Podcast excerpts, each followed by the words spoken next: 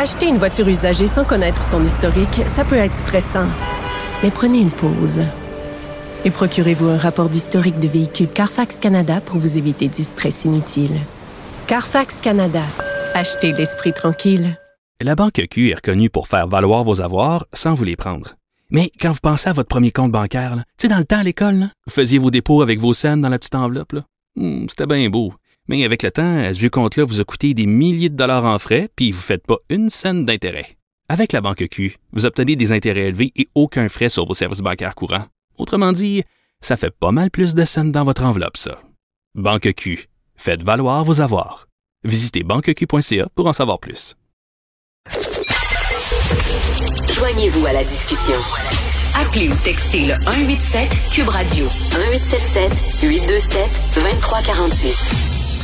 Alors, une action collective protégeant les détenus de certaines prisons de Montréal a été acceptée. Alors, les détenus pourront demander 2000 dollars pour chaque fouille à nu illégale auquel ils ont été confrontés. Euh, fouille à nu, hein, on voulait savoir s'ils avaient des armes, s'ils avaient des téléphones cellulaires, s'ils avaient de la drogue. On les mettait tout nus. J'imagine qu'on faisait un toucher rectal, etc. Et on dit que c'était humiliant. Donc, le montant forfaitaire que doivent verser les autorités s'élève à peu près 7,6 millions de dollars. Euh, ça, on parle de prison. Là. Il me semble que c'est le rôle des gardiens de savoir s'il y a de la drogue en prison, s'il y a des cellulaires en prison. En tout cas, on va en parler avec M. Pierre-Hugues Boisvenu, que vous connaissez très bien, sénateur pour le Parti conservateur du Canada euh, et homme engagé pour les droits des victimes. Euh, Pierre-Hugues Boisvenu, bonjour.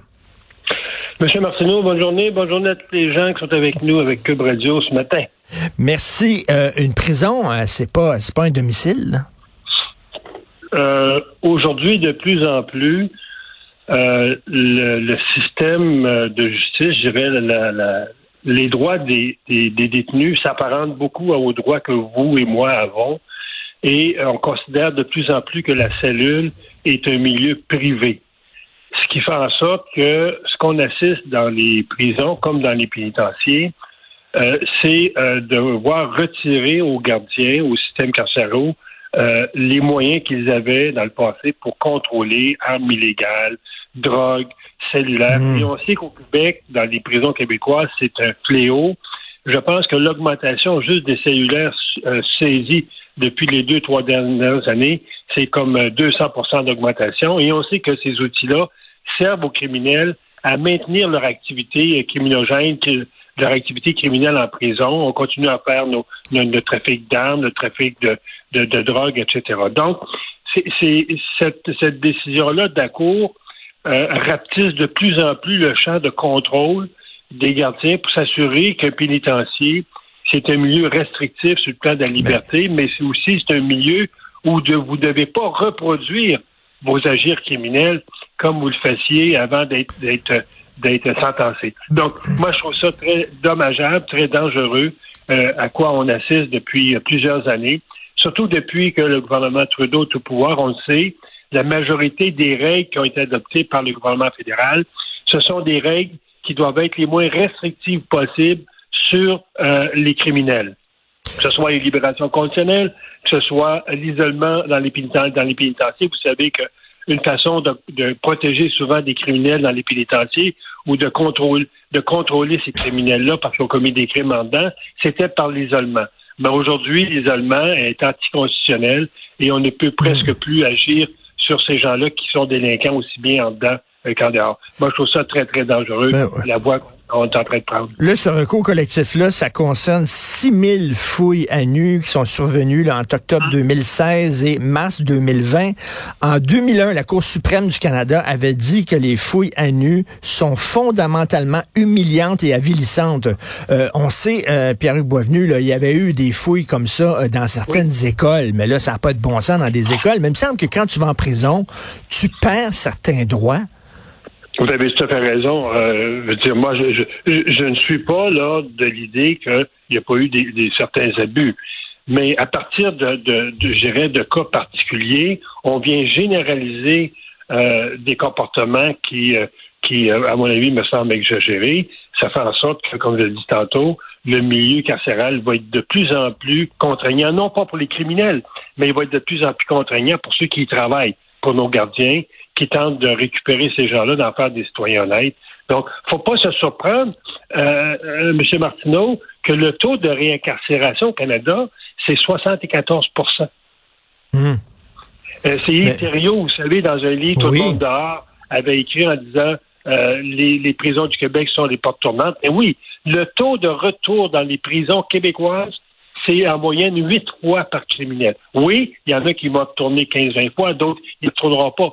Mais la moyenne que les criminels retournent dans les prisons au Québec, c'est huit fois. Donc, quand on voit qu'on enlève tous ces moyens de contrôle-là, la prison n'est plus un, milieu, un milieu coercitif. Donc, quelqu'un qui s'en va en souvent, ça va être pour recruter des gens, ça va être pour retrouver des amis qui ont commis des crimes.